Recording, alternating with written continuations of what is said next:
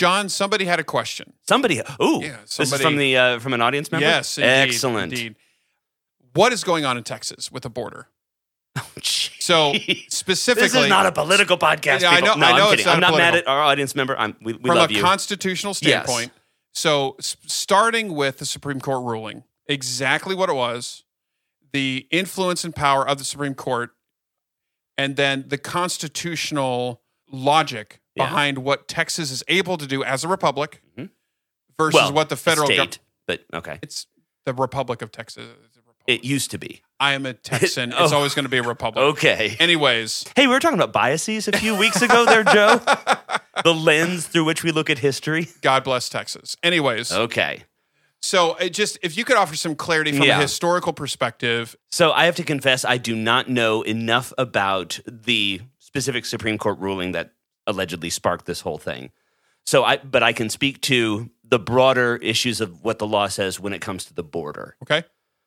Under the U.S. Constitution, the federal government is responsible for protecting the United States border, and it is responsible to protect the states from invasion. Because of the current administration's very, very, shall we say, lax position on immigration enforcement, we've seen just a tidal wave of humanity coming in from not just Mexico and Central and South America, but people from all over the planet coming in with little to no verification of their identities, of their medical status, of their political ideology, of their intentions when it comes to American national security, when it comes to their intentions on the social services that exist in this country. None of that. It's just, come on in. Texas is one of the reddest states in the country, one of the most Republican states in the country, and the Republican Party, to an extent, has a different view on immigration and border issues. There's tension within the Republican Party between the Trump wing and the more establishment wing. I don't want to get into that. Bottom line, Governor Abbott is exercising another provision within the Constitution in that he has formally declared the situation on the border to be an invasion. A legal declaration that says Texas is being invaded. That triggers a responsibility in Washington for the president and the federal government to stop what is happening on the Texas border.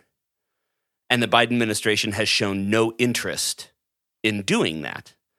And so Governor Abbott has basically mobilized the Texas National Guard to go down there and secure the border.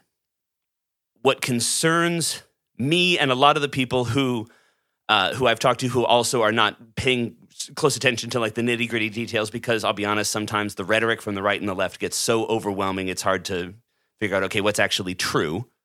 What concerns me, one, is the precedent that is being set, because officials within the Biden administration have said, well, the president might just federalize the Texas National Guard.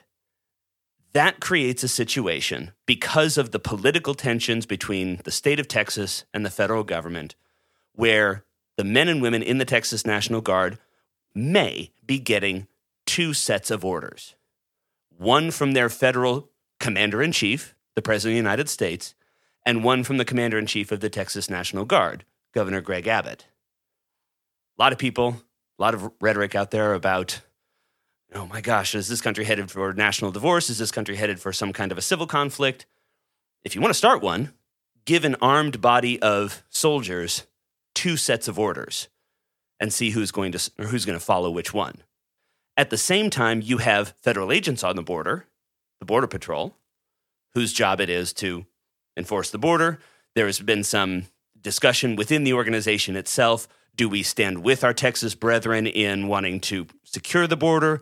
Do we stand with the political ideologues in Washington who want to open the border? Armed federal agents and armed state agents in the same vicinity. Some Border Patrol units are actively helping illegal migrants across the border. Could that lead to a situation of escalation between the federal and the state government? You're setting precedents with potentially federalizing the National Guard for political purposes. You're also setting precedents of putting federal and state agents in the same place with opposing ideologies and opposing orders. Both of those are a bad idea. And it's also distressing to see from a historical standpoint yet another example of, rather than our country, which is what it has historically done, coming together when it comes to issues of national security, and instead using it as a partisan hammer to beat the other side over the head with. Until, I would argue, until the end of the Cold War, although at times during the Cold War it was also the case. But generally speaking, for most of American history, politics has stopped at the water's edge. Republicans and Democrats, before them, Whigs and Democrats, and before them, National Republicans versus Jeffersonians, and all the way back, we said, we've got our political fights. We've got our political differences. But when it comes to securing the United States from, whether it's invaders or large numbers of people who want to come here, we'll work together in good faith to determine what policy is best. And we're not doing that right now. Some will say that's because one party isn't interested in protecting the United States.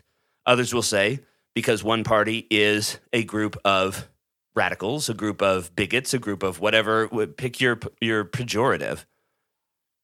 It's worrying from a historical point of view to see yet another fracture in the social fabric of the United States. Thank you for joining us for a pop quiz. Send us your questions about this topic at 15minutehistory@gmail.com, and we will see you next week.